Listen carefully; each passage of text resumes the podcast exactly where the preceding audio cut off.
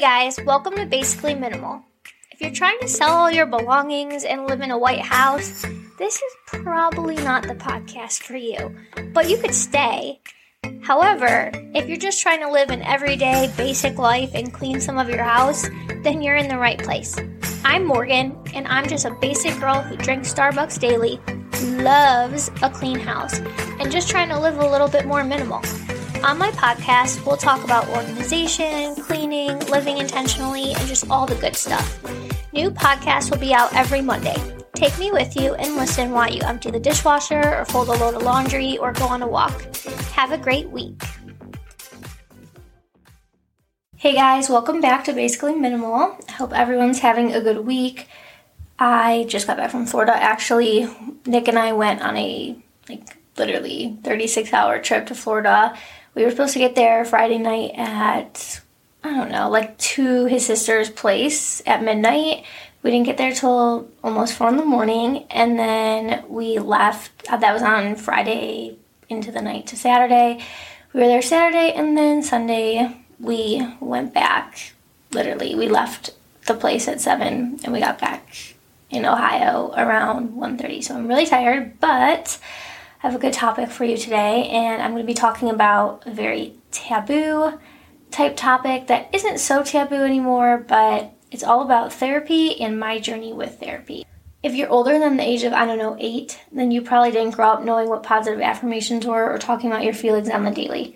Therapy was for the unknown, distant people who had a parent pass away or physically abused by a parent. Literally, that is how it's stereotyped. Basically, you had to go through something you would see on Jerry Springer to be in therapy, which is so far from the truth, but that's how we grew up, or at least me being born in 1992, I did. Needing help was always looked at as a weakness, and telling people you went to therapy was equivalent to bringing home a detention slip in the sixth grade.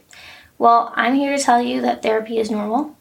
You don't have to be ashamed, and you certainly don't have to go through something as traumatic as a Jerry Springer episode to happen to you in order to go to therapy. Although the Jerry Springer situation is what led me to therapy, but I'll explain my journey. And if you've been really thinking about it lately, maybe this is your sign and maybe you'll feel encouraged and supported to go. So, this is a really weird topic for me to talk about just because I told you, you know, people don't normally talk about this, but I feel like sharing my story or my journey can help someone have a more positive, happy life. So here we go.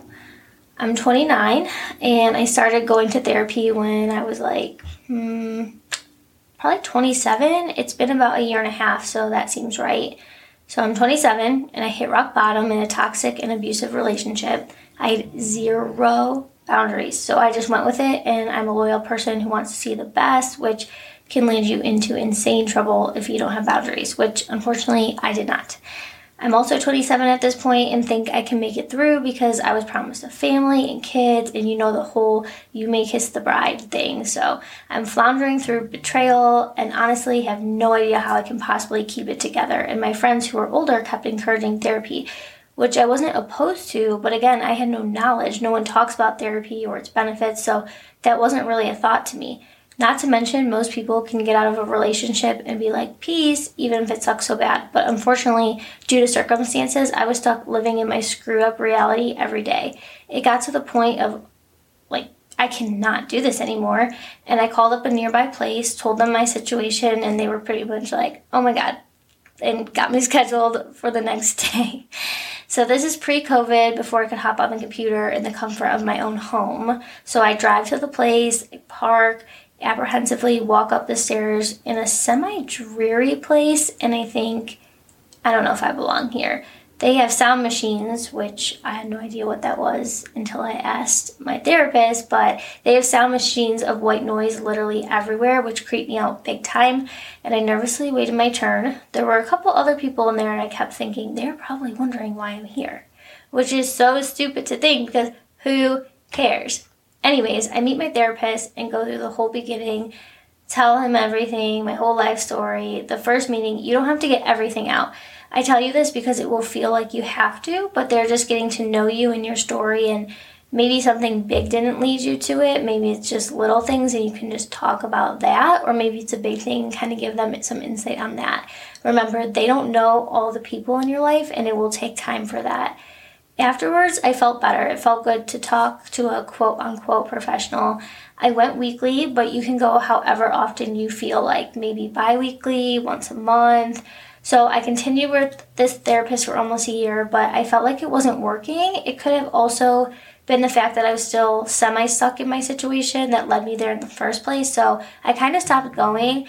I didn't want to keep going and just talking in circles. And then I was encouraged to maybe try someone else, which I felt like I was betraying my current therapist, which again, nobody cares. I also say this because if it isn't working, that doesn't mean therapy isn't working. You just maybe haven't met your match, just like friendships, relationships, everything in life. So I started with someone new, and wow, just wow, life changing. Now, before, I was still benefiting, it was still helpful, I still should have been going, all that.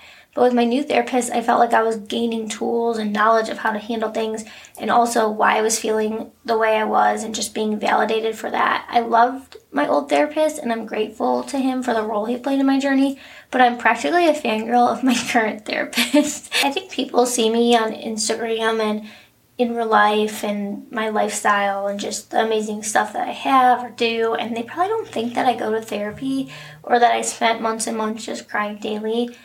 I am happy and I do portray happiness on my social media because there are so many things besides my situation that did make me happy. But it doesn't mean I didn't go through something hard. And I share that because when I was going through my tough time, an influencer that I loved and adored shared her story, and I was like, whoa, we are in the same boat. It was just so inspiring to want to share and help others. And that's why I made this podcast episode because therapy isn't bad. You don't have to go through a traumatic event to go to therapy. You could literally go because you're a normal person who had a baby and now your life makes you feel anxious. Or you could be rich, love your job, have a beautiful family, but feel a tad depressed. There are no restrictions on who is allowed to go and who isn't allowed to go. And if you're ashamed to go, then don't tell anybody. But maybe when you do go to therapy, you can figure out why you are feeling so ashamed with your therapist. If people in your life don't accept it, then that's a them problem and not a you problem. If you don't want to talk about it when people ask, then set that boundary and just say, no, I don't want to talk about it. It's your life. You're in control for the most part. So that's my therapy story. Everything happens for a reason, for real. People can only give you the best that they know. Their best just might not be what is acceptable to you and your boundaries, and that is okay. But you have to put up those boundaries for yourself. So that's it.